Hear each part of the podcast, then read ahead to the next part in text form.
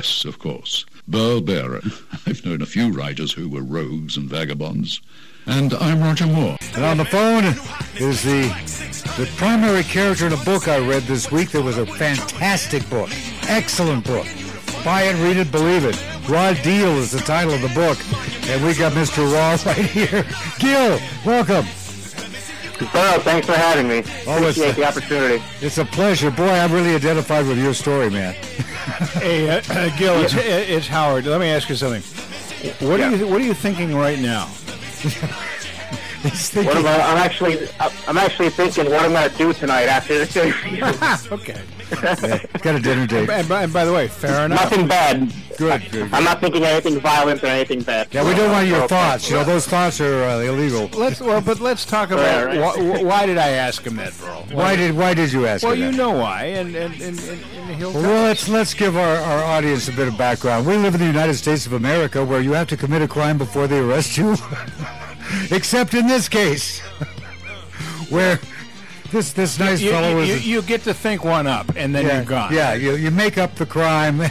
you just think about it. That's all. Even if it's make believe. I found that your story. I mean, basically, here's a guy who's writing fiction with another guy on the internet, and they start new stories every couple days, you know, and he gets arrested for this with conspiracy. Yeah, I'm, Conspiracy to It's, uh, kidnap, conspiracy to cook people, all sorts of stuff, and all you do is writing writing short stories. I would like to hear it from his perspective. from your perspective, from from beginning, middle to end. I'd really like to hear your story. yeah, just a couple of things. I mean, uh, conspiracy laws are in place to prevent the crime before it happens, and I fully support that. We all should, especially a, a violent crime. I don't think anyone would argue against that, but if you dig into the circumstances of my case and what they charge you with, it should have been crystal clear from uh, you know very very quickly that this was not a, a real conspiracy at all. These were fictional writings on a fictional website between people who had no idea who the who the hell they were, and uh, no information exchange. No one knew who I was. I didn't know who they were, but they still thought it was a real thing. So uh, I'm glad we're all able to laugh about it now. Uh, Well, it was no laughing Right. matter when they Well, hauled you I, off. I, I don't think it's a laughing no, matter. certainly wasn't. I, I don't think it is. I don't think it is now. I don't. I, I certainly can't imagine you going through something like that. Uh, we have all, I believe, all right, not everybody, but all of us that, that deal in in what we deal. You, you know, I, I I love writing.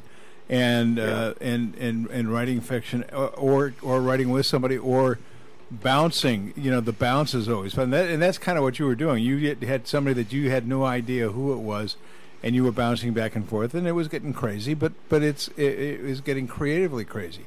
I mean, for crying out loud, Jack the Ripper, uh, that book, they, they should have been arrested for writing that if they're going to arrest uh, you. So it, it yeah, I think uh, you know things get crazy a little bit uh, with the computer. There's the whole uh, nature that you feel like you're anonymous and no one's ever going to know who you are. So that kind of tends to get me, at least, maybe some other people, to go a little overboard. Or you, you know, you're talking with someone and you see who could be the more depraved, who could be the more detailed person. Now, talking to you now as Gil and reading, uh, you know, some of the things that I wrote, it's still very difficult for me to read when I see my name attached to it. But when I'm just this anonymous screen name, it was something completely different. You know, obviously, I never expected this to get out. I never expected to be known this way, but unfortunately, it happened. That, and now it's that, that about, uh, happened. Tell us how that happened. Uh, it's a little bit of a long story. I'll see if I can. Yeah, so I was on this website. It's called darkfetishnet.com, and I was role playing uh, stories with other users on there about uh, just really brutal stuff, really brutal fantasy, sadistic stuff. Uh, it was all fictional.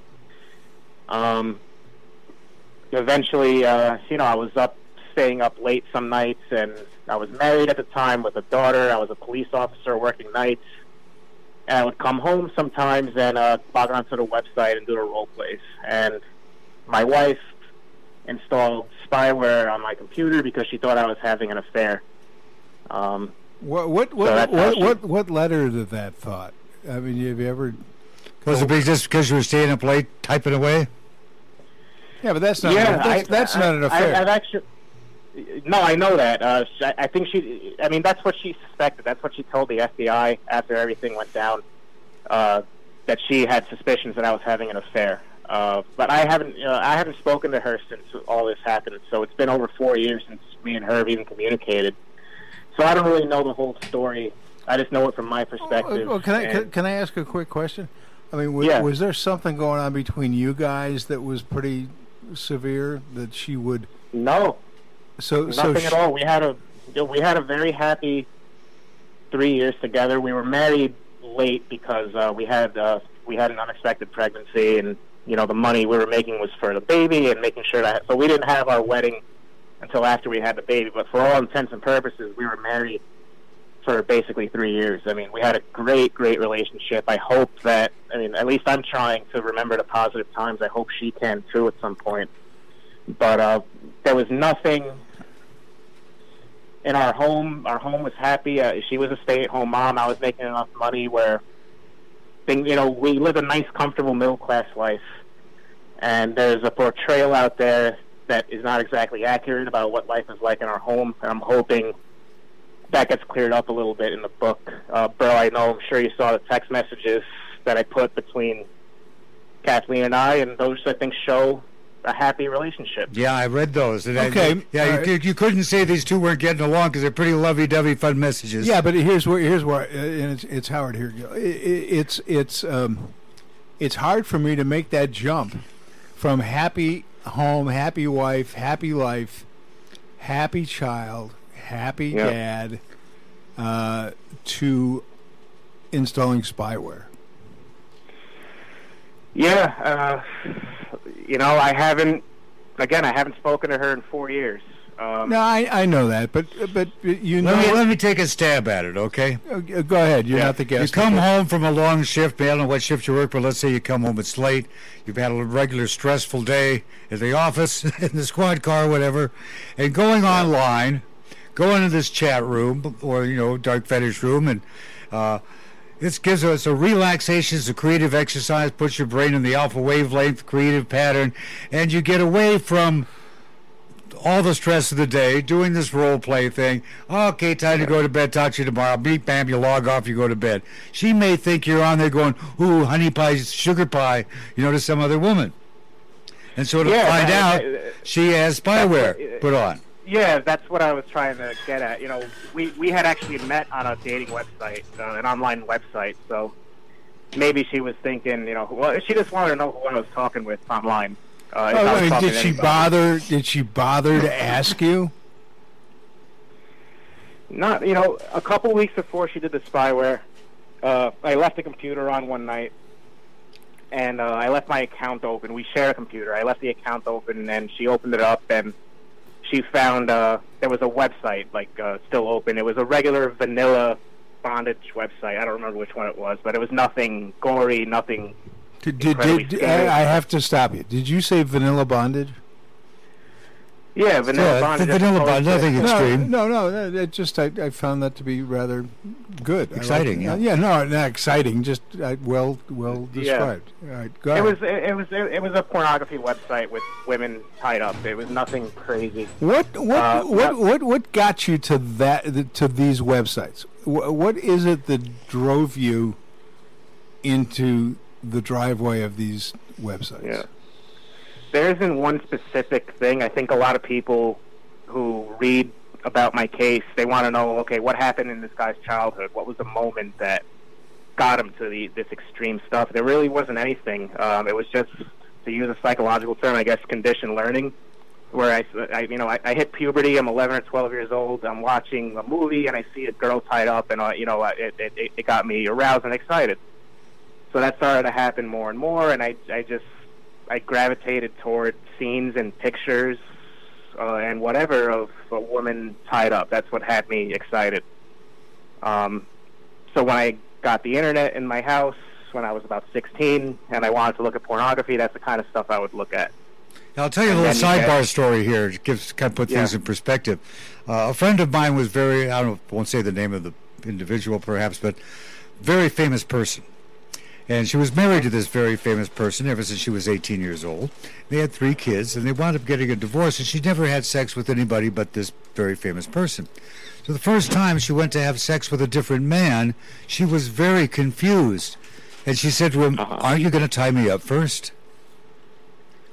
Because she Right. had never had sex in her entire life without being tied up first. She thought that was what people did. you know? So, it, it, it's not. Yeah. Yeah. Oh, Yeah. So anyway, I just thought I, you know, that it's uh, it's not that rare and unusual that people find that uh, exciting. Some people like to be I- wrapped up I- in Saran wrap, for I- I- God's sake. once, once again, I don't find that to be rare either. What I'm asking our guest is, what got him there? I, that that's all. That's what I want to know. I know it happened. Yeah, and just one thing I want to add. I mean, I was a very private person growing up. I, I, I had a lot of friends, but I wasn't ever open about my sexual interests. Really, I kept that all private, and I just thought that eh, I, I didn't think there was anything wrong with the stuff I was aroused by because it never affected who I was. I had a lot of friends. I was I played baseball. I got good grades. Went to great schools, but I didn't want to volunteer this because I, I was kind of I, I wondered how people would react. You know, I hung out with a real ball busting group of guys, and are they get you know they get they going to see me as some kind of freak or some kind of outcast? So it was just something I. I mean, se- is, keep- sex must have come up with that group of guys in high school. That's just the way it is. So when that Yeah. came up, what did you do? Did you play it straight and make it through the conversation, or uh, what? what was- Yeah, that, you know, I just was into the regular, you know, guys having sex with a girl, no, nothing crazy, no equipment, no bondage, nothing. It was just like I was a quote unquote regular person when it came Super to that. vanilla. Yeah, French vanilla. Super vanilla, yeah. Um, Now, now did now- you ever mention this to your wife? Like, honey, you know, I got some bungee cords here. No, I never mentioned it to anybody, but not you know, not my brother, my family, my best friend. This was something I kept to myself, and I intended to keep it to myself. Uh, now, when Kathleen found that bondage website, um, she actually was the one who felt. We both kind of like I was embarrassed, but she felt bad too. She she was almost like um, like I didn't mean to find it. It was just there. I'm like, like I'm sorry. I wasn't like crying for anything, and it, so we both kind of felt bad. But um, she was kind of uh, receptive to the idea. She we wanted to, we were talking about finding ways to spice up our sex life, and she mentioned uh, a sex shop in Lower Manhattan. This story's in the book too. I don't want to give it you know too much away, but uh, people could buy the book and read it for themselves. But we No, did discuss uh, it. uh, and- Hang, hang on, Gil. I we're- never, uh, Gil, Gil, Gil. We're going to sell your Yeah. book. Don't worry about that. it's going to happen. All right.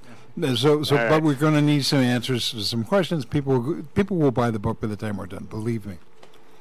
okay. You're not going to waste your time with us. What's it, uh, bro? What's the name of the book? Raw deal. And it's available where? Wild Blue Press publishes. You can get it right now on. Uh, we are talking or- to the author of that book, the guy that went through this whole thing, and, and, and I kind of want to let the audience hear what this is because when they hear him say it, they they will run to the book. It's an important book. It's not just a spicy book. It's incredibly well written, by the way. Uh, so, congrats to you and your co-author. Uh, Yeah, thank you. And uh, let me. I, I think this is the first interview I'm doing with someone who's actually read the book. So I, I was looking forward to that's this. the hallmark of the show. Is we I read the book first.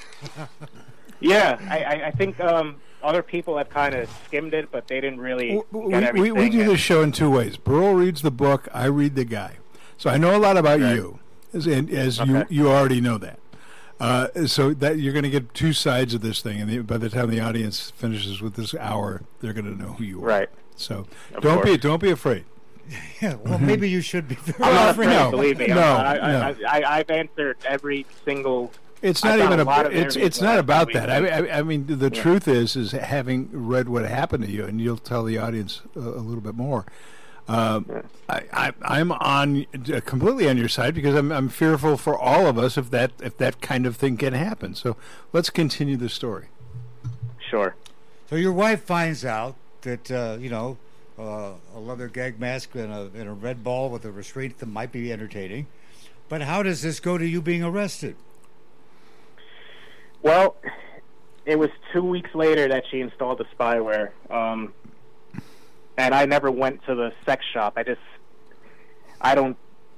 I, I guess I didn't have the time, or uh, you know, again, I was so private my whole life about this stuff. For me to actually go into a sex shop would, would have been a big step for me mentally to actually buy some stuff, you know, that I would Yeah. use to, you know, toys, uh, whatever I Yeah. was thinking of getting. But uh, so I never went in. It was only two weeks. Maybe I would have gone in uh, in another ten days, but we'll never know. So she installed the spyware, and uh, what she found obviously horrified her. She found the websites I was looking at, the Dark Fetish Net, and she found some of the chats and emails, and she was horrified. That I never faulted her for the way she reacted. With that being said, she still initially was willing to work things out. We she talked about us going to a couples therapist that she wasn't going to give up, but she wanted to get away for a couple of weeks. She was going to take our child and go to her parents' place in Nevada, and we were going to take a breather, and then she was going to come back, and we were going to work this out. Gil, for the sake of the Um, audi- for the sake of the audience, and and Yeah. and uh, obviously you don't have to answer any questions, but but for the sake of the audience, what is it she actually found and saw? She, uh, you know, I don't remember exactly what I looked at that night. She, she had this keystroke thing on my computer, so she looked at whatever I was looking at. I was looking at pornography involving abducting and you know bondage and cannibalism and all this really scary stuff. Um, to someone who's not aware of that, not just that, but she'd been with me for three years, and then all of a sudden she's blindsided by all of this. Now that's you know, uh, that that was a secret I kept from not just her, but from everyone. So I'm not sure specifically what she saw, but she mentioned the whole cannibal stuff. I, I remember she mentioned that, and Well, She t- t- was, uh, t- tell us tell us about this cannibal stuff. Was, was it? Well, I, I got the impression reading the book that wasn't really your thing. Your your your thing was you found it exciting for women to be tied up, to be vulnerable. Uh, the cannibalism. Yeah, well, but the cannibal, bro, the cannibalism was there, okay, and she Yeah, saw it and she found it, and and and now he's got to kind of answer to it. yeah, and you know, so I'm struggling to. to I, I, she's really pissed off, freaking out. She's crying. I'm really embarrassed, and I have no idea how to ex- explain myself to her. So, um, but what uh, what you guys just mentioned, you know, it was more about the bondage and being in control and the whole domination thing. The actual cannibal part didn't really appeal to me. As far as like the blood and the gore and, and all that, it was more like the peak of it was a woman being tied up, and like the thought of her being barbecued or whatever. You know, that Yeah. became a, a, a, a repeated theme for my fantasies. Um, kind of like the Kenny Rogers rotisserie. exactly. Anyway, but so you someone don't should she go to the feds or the cops and thinks these are real things you're planning to do? Um, I don't know who talked her. Someone talked her into going to the FBI. I don't know who it was, but someone did, and she did. I I, I believe from knowing Kathleen for as long as I for I, as long as I knew her, I, I, I was expecting. I was thinking she was hoping they were going to come back and say, "This is nothing. It's all fiction. You know, you're not in any danger." But unfortunately, the agents that were assigned to investigate this were incredibly stupid and dishonest, uh, which is a bad combination. Yeah, yeah. Um, so they uh, got back to her. They convinced her this was a real thing, that she was on the verge of being, you know, murdered brutally. And we, I still haven't been able to get her to turn that train around. Once she heard that, I mean, she's been completely in their corner and will just disregard anything that she reads to the contrary. Is this something the FBI deals with regularly? I have no idea. I Um, mean, it is- people have when you read this fascinating book, Raw Deal, it is just it is dumbfounding how anyone, any human being with an ounce of uh, a modicum of brains, could read this stuff and could tell immediately it's fiction. I mean, there's no, you don't have to have a degree in literature to read these posts and understand. For example, let me see if I can prompt you here. You know, supposedly on February twentieth, you're going to Yep. kidnap someone in Pakistan. Simultaneously, you're going to kidnap someone in Ohio.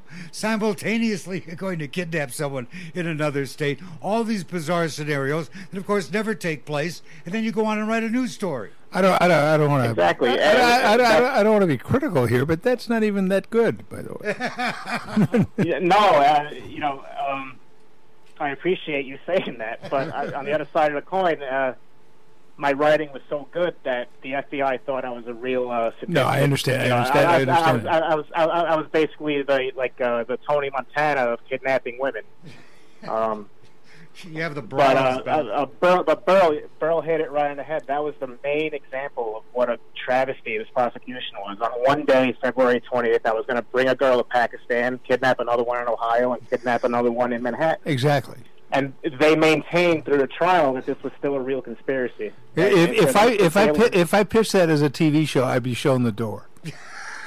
Yeah, and it wasn't just that; it was the fact that uh, oh, you know these uh, these cookouts were supposed to take place in, a, in in in the middle of nowhere in a mountain house that didn't exist, with all these tools that I claimed that I had that I, that I didn't have.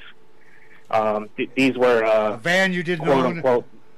Yeah, people I didn't know, people uh, who whose names were never exchanged with each other. I mean, It's absurd. it was one side after another after another, and it was absurd. And it's not like they, you know, there's this argument out there early on that, well, they couldn't wait because I was a cop. I had a gun and handcuffs, so they had to come arrest me right away. Which that's not true either because they watched me for 30 days. They had a tracker on my phone. They knew where I was every day for 30 days. And uh, I did nothing, of course. I went to and from work, and uh, they were expecting me to lead them to a mountain house in Pennsylvania somewhere. but I mean, it- it- It's um, tragically funny. Oh man, I, it is a little bit funny, and and It is. No, I I mean, we're hoping it's that this, how- this leaves your life because it's ridiculous. Uh, where where Yeah. where in your head did you get these stories? I mean, they're they are bizarre. Come on. No, they, they're, they're they're they're bizarre. They're deviant. I understand that. I'm not I'm not looking for people to understand why uh, I'm aroused by the things I'm aroused by. I'm not looking for people to have compassion for me for that or to be You my see- friend. I'm you just see, looking it- for it- people.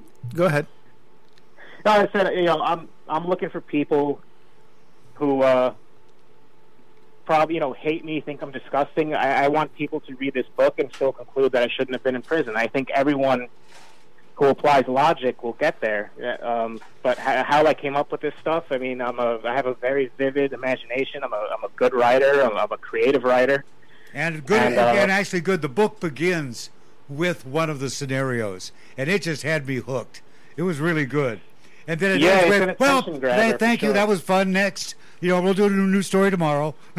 And you had no idea when you were communicating with people, you didn't know who they were. You, you didn't know if it was never. There were there were never names exchanged. I, I didn't know where they lived. There were no phone numbers exchanged. Nothing. Uh, It it, it could have it, it could have been me, an overweight Jew in my underwear. Uh, yeah, uh, exactly. right. and you know there were uh, these plots, you know these uh, these fictional plots, and I think the judge in his ruling when he uh, when he acquitted me and sent me home, I think he referred to it as the vanishing plots phenomenon that the government never explained in trial. And the vanishing plots phenomenon is me and this person on the internet make a plan to kidnap a girl on Tuesday. Tuesday comes and goes. There's no kidnapping, and the next time we talk, we're not hey, like, "Hey, what happened? You know, why didn't we do this on Tuesday?" It's just like it literally just another story starts. yeah, because it was Um, never real in the first place. We'll write a new story. So if you're doing this on a on a site, are there a variety of people watching or, and reading this as it goes along? Did Yeah, you, there- you had an audience. Thousands and thousands of people. Now I had my own little group of about uh, twenty to forty people. Uh, I, I tended to like the people who uh, who could write, who who seemed to have brains, who could have an exchange back and forth. We could collaborate on a fictional story together. That's what I enjoy the most. Now uh, there were a lot of people on the site though, and I talked with a lot of people, but uh, you know not everyone had the writing capacity to kind of keep up. So Did you ever write Um, about? Did you ever I- write about anything else?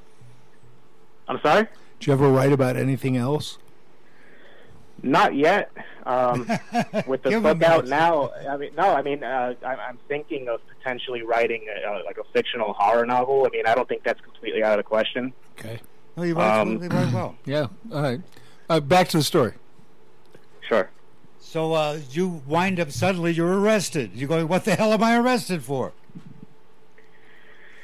Pretty much. I mean, when they showed up, I had an idea what it was about because my life was uh, so good. I was uh, I was a model citizen. You know, I was a cop for six and a half years. I passed the sergeant's exam. There was nothing going on in my life. So when the FBI shows up, I know that it's about the computer stuff. Now I'm trying to stay calm, and they're pretty calm. Like you know, they were civil and cordial, and the, the like the the idea was uh the tone of the whole thing was we're just going to go and talk. We're going to talk this out, figure out what's going on, and I was okay with that. I was thinking, Well, yeah, you're, you're a cop, but hang on. Yeah, you- you're a cop. You know how, what they're doing, right? You, I mean, Um, well, I was a cop. I knew these were feds, and I knew that. Uh, I, I, obviously, I, I didn't know, but uh, I was thinking, let me just explain this to them, and they'll get it.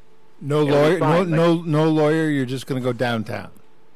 Yeah, I'm gonna go. I, I, I figured if I if I asked for a lawyer, it would look like I was hiding something. I, I didn't do anything wrong, so I had nothing to hide. So I was willing to talk. I was willing to answer all their questions, and I was figuring and hoping that in a couple hours they'll say, "All right, knock this shit off, and you know, let's go on with our lives." Right, But right. that's not how it happened. So then, what happened? Oh, I'm interviewed for four hours, and What are they asking you in, in four hours? the first couple i mean yeah, the first couple hours are pretty easy just my background you know uh, talked about basically everything about my life and then they get into uh, the dark fetish network stuff and they start asking about my relationships with certain women who they ended up labeling as uh, victims of this fake conspiracy but um Yeah, it was just, we went through uh, certain women, meaning re- real women. Yeah, women that I knew in my real life who I uh, I use pictures of them sometimes in in, in these stories. Um, so uh, yeah, How, they, how uh, did you get a hold? had- Of, how'd you get a hold of those? Well, yeah. They were just Facebook pictures. Uh, Got yeah, I was Facebook all right. friends with a lot of people. I downloaded Facebook pictures and and used them as a part of you know part of the stories. Like this is the girl we're gonna chat about. Got it. So, Yeah. they, so they could visualize. Yeah, it makes sense. Yeah, um, you know, let me just back up a second here. People thought that was a scary part of the case. That you know, people are saying, "Oh, this, these aren't just fantasies because he's using uh, women that he knows in his real life." But I think anyone who has fantasies, sexual fantasies, or whatever, people think about people they know in their life. They don't just draw up a random uh, image in their mind. I think people, most people, if not all, they uh, they incorporate people they know in their life into their sexual fantasies. So Did, that did your wife know some of wasn't the, un- Did your wife know some of these people? Uh, she knew one of them. Yeah, but even Um, then, you were giving them fake names, fake uh, stories about it. I mean, to me, Yeah, to me it was they, so uh, blatantly fiction that I couldn't even. Uh, to this day, reading the entire book, I still cannot believe that the prosecution was so wrong-headed that they even thought they had a case. And the other big problem with this case is the amount of just blatant lying that went on, and and and and and the, and the attitude in the courtroom was uh, just this is business as usual. They can say whatever they want. They were claiming. You know, you just said, and you were right, that I used fake names, I used fake information, but they were saying early on in these pretrial court hearings that I was giving real information, that I had communicated in real life with uh, these co-conspirators, and that I was doing things in real life. I was stalking women in real life. None of this stuff ever panned out, and it's shown when the trial happens. It's shown that virtually none of these claims they made early on were true, but nobody seems to give a damn, and that's a big, big problem that I'm hoping somehow gets changed too. It's like prosecutors have carte blanche to say whatever the hell they want without fear of consequence, and that's a major, major problem. It's not a fair playing field in court. So, Yeah. the, so the first two hours are pretty light. Now you're getting into the last two hours. What's going on? Yeah, it's just basically going through my relationship with each of the individual women, how I met them, how I knew them, and, then, uh, uh, uh, Gil, I want to want to move ahead a bit here. When you get in the courtroom, and the uh, the prosecution is basically just making stuff up, saying things that aren't true, are proven not to be true, and it's clearly Yeah. demonstrated that you didn't use the real names, you didn't use any real information. It's all make believe. It's just you know exercise in creative writing, and uh, still you're found guilty. You must have Yeah. you must have about passed out. it was a surreal, re- really devastating and shocking moment uh, because we felt we had the jury, we had all the momentum. When the thing, when the February twentieth, you know, three kidnappings in one day came out in the trial, like people were laughing, jurors were laughing, and the judge had a smirk. Like people were getting it that this was a complete joke, and people in the you know the media was starting to turn into our favor. So we felt we had just all the momentum, and then the jury comes back with a guilty verdict. It was just how the hell did that happen? It was just so shocking. We found out later on that they were afraid of what I might do in the future, which you can't do. I, I I'm- charged with a crime, and they have to convict or acquit based on what I did in the past, not on what I might do in the future. So that verdict was just uh, incorrect. It was wrong. Um, but still, it, it, it, that that meant that I, mean, I was in prison 17 more months because the jury screwed up, royally screwed up. So your lawyer, your lawyer uh, didn't give up on you. I did. No, from day one. From day one. Uh, my lawyer was a federal defender, a public defender. No, no charge. You know, she's she's she's there for free. Um, the police union didn't send anybody. The police union didn't want anything to do with me, which I, I had a major problem with too. But uh, my lawyer, Julia Gatto is her name, and from day one she didn't buy any of it. She got it right away, and I thought that it helped that she was a female to have a female defending me in a case involving graphic violence against women. To have her, and from day one, from the first bail hearing, I saw her argue. I said, I know, like, I'm going to be okay with her. She was just so passionate, and even though she had nothing but my word to go off of, because we had no paperwork, discovery turned over yet, it was just their word against ours. Um, but uh, I mean, I, I, I owe her and the rest of the legal team. They literally saved my life. Uh, after the conviction, we had an avenue to uh, set the verdict aside, and the paperwork was just outstanding. We had a couple of uh, organizations help us out, and the judge took a step that it rarely ever happens for the judge not to just. Usually, if the judge thinks that the verdict's wrong, he'll give you a new trial. That's what we were hopeful for, but for him to take the extra step of throwing out the verdict and dismissing the charge, that that should show everybody what a joke this case was. Do you happen that to- never happened. Do you happen to have a copy of your book handy? because because mine was you know electronic. The judge's Yeah. statement is fabulous. If you could find that. Uh, Yeah, let me. uh Let's take a minute here. Because I think You this want is me to give you really. the page number? No, well, I don't have it on me right. I don't have the book on me right now. So if you can find it and read it to us, because I think it's so important what the judge said. Uh, he just, I mean, he understood what was going on. He got it, and Yeah. it's so scary that someone could be sent to prison for writing fiction on an internet site. It's just, I mean, Yeah, well, he had a bunch of things to say. Let me find a good one. Um, let me see. Da, da, da, da. Da, da, da. I mean, it goes. Uh, you know what? I'll give you the one from the Court of Appeals. Maybe that's the one you were referring Yeah. to when the case finally ended. So uh, they wrote, uh, "We are loath to give the government the power to punish us for our thoughts and not our actions. That includes the power to criminalize an individual's expression of sexual fantasies, no matter how perverse or disturbing." fantasizing about committing a crime, even a crime of violence against a real person whom you know is not a crime. We do not believe that the prosecution satisfies the proof beyond a reasonable doubt standard by relying upon a distinction uh, between the fantasy chats and the real chats that is untethered to reason or common sense. That, that that's a line that I really loved. Um, during the oral argument, one of the judges said that uh, this conspiracy sounds about as real as a conspiracy involving drugs being delivered by leprechauns from the moon. so, so we felt, you know, we we felt that we had a pretty good chance that we were gonna. yeah, yeah. we were gonna and that's the truth, too. We're going to take a 60 second break to uh, break out the restraints, and we'll be right back on True Crime Uncensored.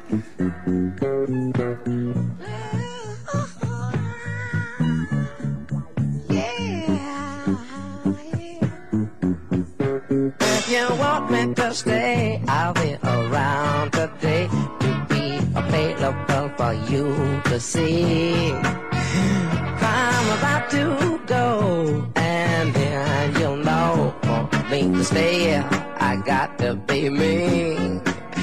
You'll never be in doubt. That's what it's all about. You can't take me for granted. Hi, this is Frank Hagan, the gay guy from Outlaw Radio. If you own a cell phone, and I know you do because you probably got Grindr on there, but it's time for you to add another app. That app would be for Outlaw Radio through the courtesy of RadioLoyalty.com. My suggestion is that you upload that app for free, mind you. Yes, totally free app. In order to be able to listen to us, the Demons of Decadence, every Saturday afternoon from 3 to 6 Pacific Standard Time or Pacific Daylight Time. And you'll have the opportunity to listen to us smoke, drink, and interrupt each other, which we do a really good job of doing. So once again, RadioLoyalty.com to pick up your free app of Outlaw Radio. Once again, this is Frank. So get off a Grindr and get on onto Outlaw. Hey, I am the legendary Burl Barer. In addition to hosting True Crime Uncensored on Outlaw Radio, I take time out of my busy schedule of watering my legend and combing my hair to write true crime books. And while today we're talking to a former NYPD cop, my latest book, Betrayal in Blue, is about Michael Dowd and Ken Eurell, the two dirtiest cops in the history of the NYPD. And it's been written with the full cooperation of Ken Eurell based on his memoir with Frank C. Girardi Jr. And it's everything you didn't see in the hit documentary The 7-5. Yep, biggest uh, cocaine gang in all of Brooklyn were the cops. So they weren't afraid of the cops, they were the cops. Criminals in a squad car, drug dealers with a badge. Betrayal in Blue. Available now from Wild Blue Press. You can get it direct from their website or from Amazon or Barnes & Noble or wherever books about crooked cops are sold. And now, let's go back and play some more. Back to True Crime Uncensored. I've heard of it. Wonderful program. Uh, the appeals court rightly noted that leprechauns from the moon uh, would be just about as believable as your conspiracy. With Burl Barer and Howard Lapidus. Uh, now there there is a chance, and I hope it's slim, or maybe not, depending on the outcome of this going of the prosecution not giving up on this and wanting to take it to the United States Supreme Court. Back to True Crime Yes, we know. Uncensored. We know that, With Matt, yeah. Burl Barer and Howard Lapidus. We- we know that. Featuring Mark C.G. Boyer. Over here in the corner. Yeah, over in the corner. Uh, what's your attitude on that Supreme Court business, Gil? Oh well, they uh, that can't happen. The case is completely wrapped up. There are no more avenues for them, so it's over. I'm exonerated. I'm completely cleared, and now I can sue. So that's what I'm doing now. Yay! Go for it. So uh, when you say sue, uh, who are you suing for how much and what, what's that all about? Uh, it's it's it's kind of a long process. The first step was finding a lawyer, which even uh, even though I'd been acquitted and exonerated, there was still a lot of ripple effects I was dealing with, and people didn't really want to be associated with me. But I did find a guy to help me with the federal suit. Um, the first step is to obtain what's called a certificate of innocence from the same judge who acquitted. So uh, we're waiting on that.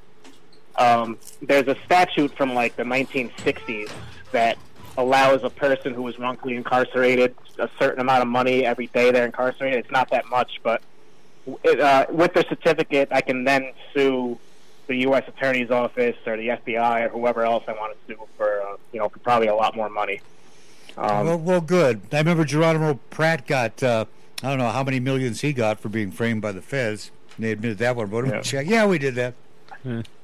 Uh, do you think this is Mark in the corner? That's uh. Mark do in you, the corner. Do you think if you had left real people out, if you hadn't gone to the police database and researched individuals, and included f- tidbits of those facts, do you think this would have been a different case?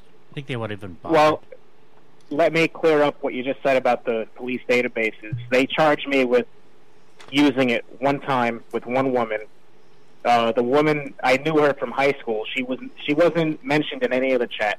Um, so that's number one. Number two, she testified in court that she had asked me to do a favor for her. She had gotten into a vehicle accident, and instead of calling the precinct for uh, the accident report number, she says, "You know, I, oh, I knew Gil. Let me see if he can get it for me." So she called me up, asked me to do her a favor. I ran her name in the uh, the patrol car computer, and I got the accident report number. Now, I, I wasn't supposed to do that. That's a violation of NYPD policy, but that's not something that I would be fired for, let alone brought up on a federal charge for. So there was this myth out there that I was using the patrol car computer and getting women's addresses and storing them at home. That absolutely never happened, and that's something that it's so frustrating to still have to deal with that when that was shown in court that that that that was another just false representation of what happened. And that's something that scared people early on. That Oh, this yeah. wasn't just computer stuff. This was something you know, he was actually researching women. He was using the patrol car computer, but that stuff never happened. Now, now to answer, now that being said, if I didn't use photos of real women in these chats, I maybe it would have uh, made a difference. But I think these agents were so incompetent. I'm not sure I can definitively, you know, definitively say that I still wouldn't have been arrested. Now, the other big adventure you had is this woman from HBO, probably someone Howard knows. Oh, gosh, totally, yeah. totally screwed you. Boy, did she lead you down a garden path. Yeah, she sold me uh, a bill of goods. Um, you know, she was gonna. She she, commu- she started communicating while I was still in prison. Um, so I had email. I was out of sol- solitary confinement. I had email access, so I was emailing back and forth with her, and she was saying, you know, she had she was going to do a documentary about the case, and she was like horrified that I was convicted, and she believed in my exoneration, and she was going to make a firm stance for my innocence. Um, so that sounded great. You know, here's someone who's in my corner. You know, a 90-minute documentary exposing everything that happened, all the misconduct, and it ended up just not being close to what she said it was going to be. And it really, uh, I was kind of afraid to show my face. I, I, I, was, I was out of prison by the time the thing came out, and it really just screwed me up. It was. It you wasn't what not an was- accurate. Wasn't accurate. No, there was nothing in it that uh, list that, that walked how about, do I about how the do I- evidence. How do I say welcome to show business? Um, Yeah, yeah, exactly. And you know, people are. Uh, now, people were still able to reach the right conclusion, but there were people out there who watched that documentary and thought, from watching that, that I would have done something. And then Erin, after the thing aired, she's doing interview after interview, and she's telling people uh, that she wanted to make a film where half of the people would walk out saying that they think I would have done something, and the other half was going to walk out and say they don't think I would have done something. yeah, but even if So- they thought, even if they thought you were going to do something, it's still not grounds for any kind of a conviction. I understand. Yeah, and I, I totally get that. Um, I can be the worst piece of garbage in the world. I could be a bad husband, a bad father, but that doesn't mean I belong in prison.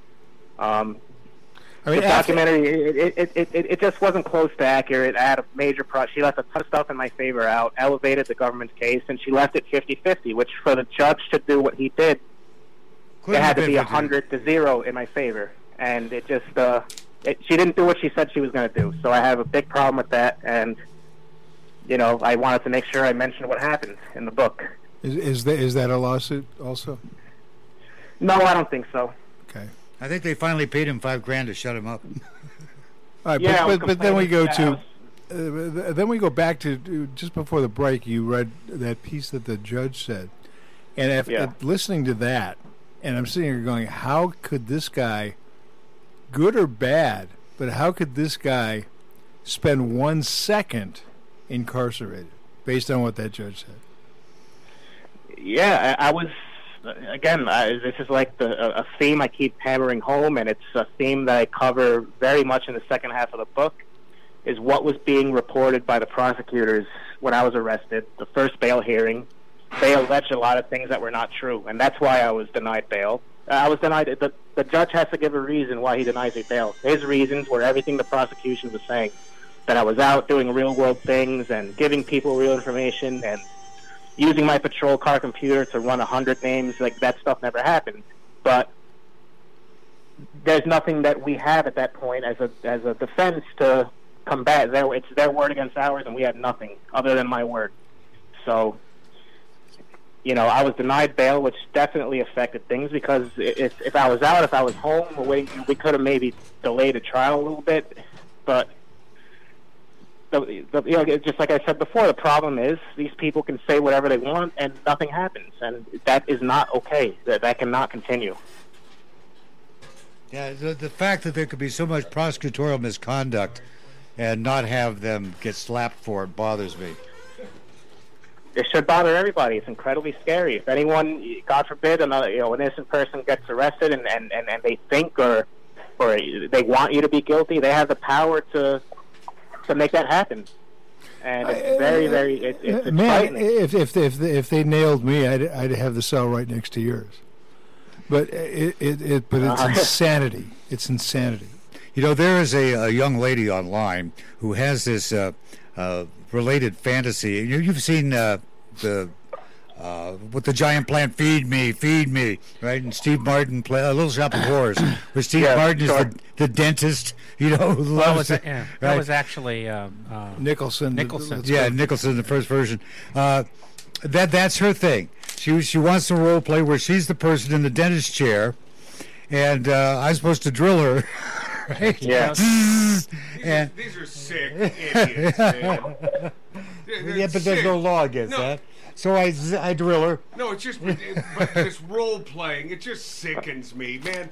You know what it usually is? A bunch of big, fat, uh, fugly, ugly broads with What nothing to do, do except go to the dentist. Except no, ex- except fantasizing about having sex with anyone, anyone. The point of the story is after reading your book as of writing, I'd be arrested for, for practicing dentistry without a license. Uh, only if you have the same agents that I had. If you, have incredibly stupid FBI agents, that will happen. I, I, I think most people would have handled it differently. But uh, you just said something interesting. How people have their own. Now that everything is out, and I have all this stuff out there, all this crap, that all these skeletons in my closet. I've had people reach out to me on social media, women who are either turned on by this stuff, or I mean, there, there was a woman I talked to a couple weeks ago. She has this really intense rape fantasy. I mean, stuff that would put me to like it makes me look like child's play. But does that mean that she wants to go out and get kidnapped and abducted? Uh, No, of course not. Of course not. But but you know, she wants a a consensual situation with safe words and you know a role play with a consenting adult. So I've had the opportunity now with all this out there to associate and meet people with similar interests. So They're that's very uh, nice, something- actually. So so Yeah, you're, you're, yeah. not- you're not getting arrested for what you're doing now. It's not doing. No, no, no, no, no. I mean, I'm not going to change the way I live because of what happened. Because I did nothing wrong. I did nothing criminal. How how is so it? How is how, how are you living now? You're divorced now. Right? I'm divorced. Uh, I, uh, I got a job. I'm working full time again. Um, I knew I'm- I'm, I'm working in the construction industry as a site safety officer. So I go to a job site and I make sure everything is OSHA compliant and all that. Um, I knew the guy before the president of the company. I knew him before all this happened. So um, it wasn't like someone. Yeah, I mean, I was having a problem finding work because people were googling my name and seeing all this, and they weren't giving me a chance. So, luckily, you know, I uh, asked the guy for help. He his answer was, "Why didn't you ask me sooner?" I mean, he's such a nice guy, and working in that office and working with those people has been critical for me to to help me live a normal life again. You know, I've never felt like I was being judged there. People just see me as Gil, and I can just be me, and that was so huge. I've I've I've been there for two years now, and that has been just so important for me to be able to work a full time job again and just be myself. And it was just such a big step in the right direction. How So, about how about how about on your how about on the personal side? What, what's going on? Uh, I'm trying to reunite with my daughter. That's being worked out right now in family court. Um, I can't say much about it because it's being done under seal, but I'm hoping for a court date soon, and I'm hoping that the judge out there will allow me to reunite with my daughter. So How, how old is, how old is she? that. How old is she now? She's five. She, she's five years old now. She has no idea who I am, and that's a p- part of this case that uh, is really heartbreaking. You know, people talk about the First Amendment stuff, and people like to make a lot of jokes about me, and I'm okay with people joking around. I'd rather people make fun of me than be scared of me. But the heart, the really heartbreaking thing is that a little girl is out there and has no idea who her father is. Um, you know, and uh, my family did nothing wrong. My fam- you know, that baby is a grandchild to my parents, and they did nothing wrong at all. But they're completely shut out of her life too because of all this. and that's a really, really heartbreaking part of this story that not many people think about or not many people get, but it's something I. It's this emptiness in my heart that I feel every single day. You, you, you, you you cover this in the in the book. You cover this Oh, part. yeah. Of it? Yeah. Yeah, that's in the book, and you know the holidays are very tough. Her, her birthday's tough. Our my wedding anniversary with Kathleen is a, it was always a tough day.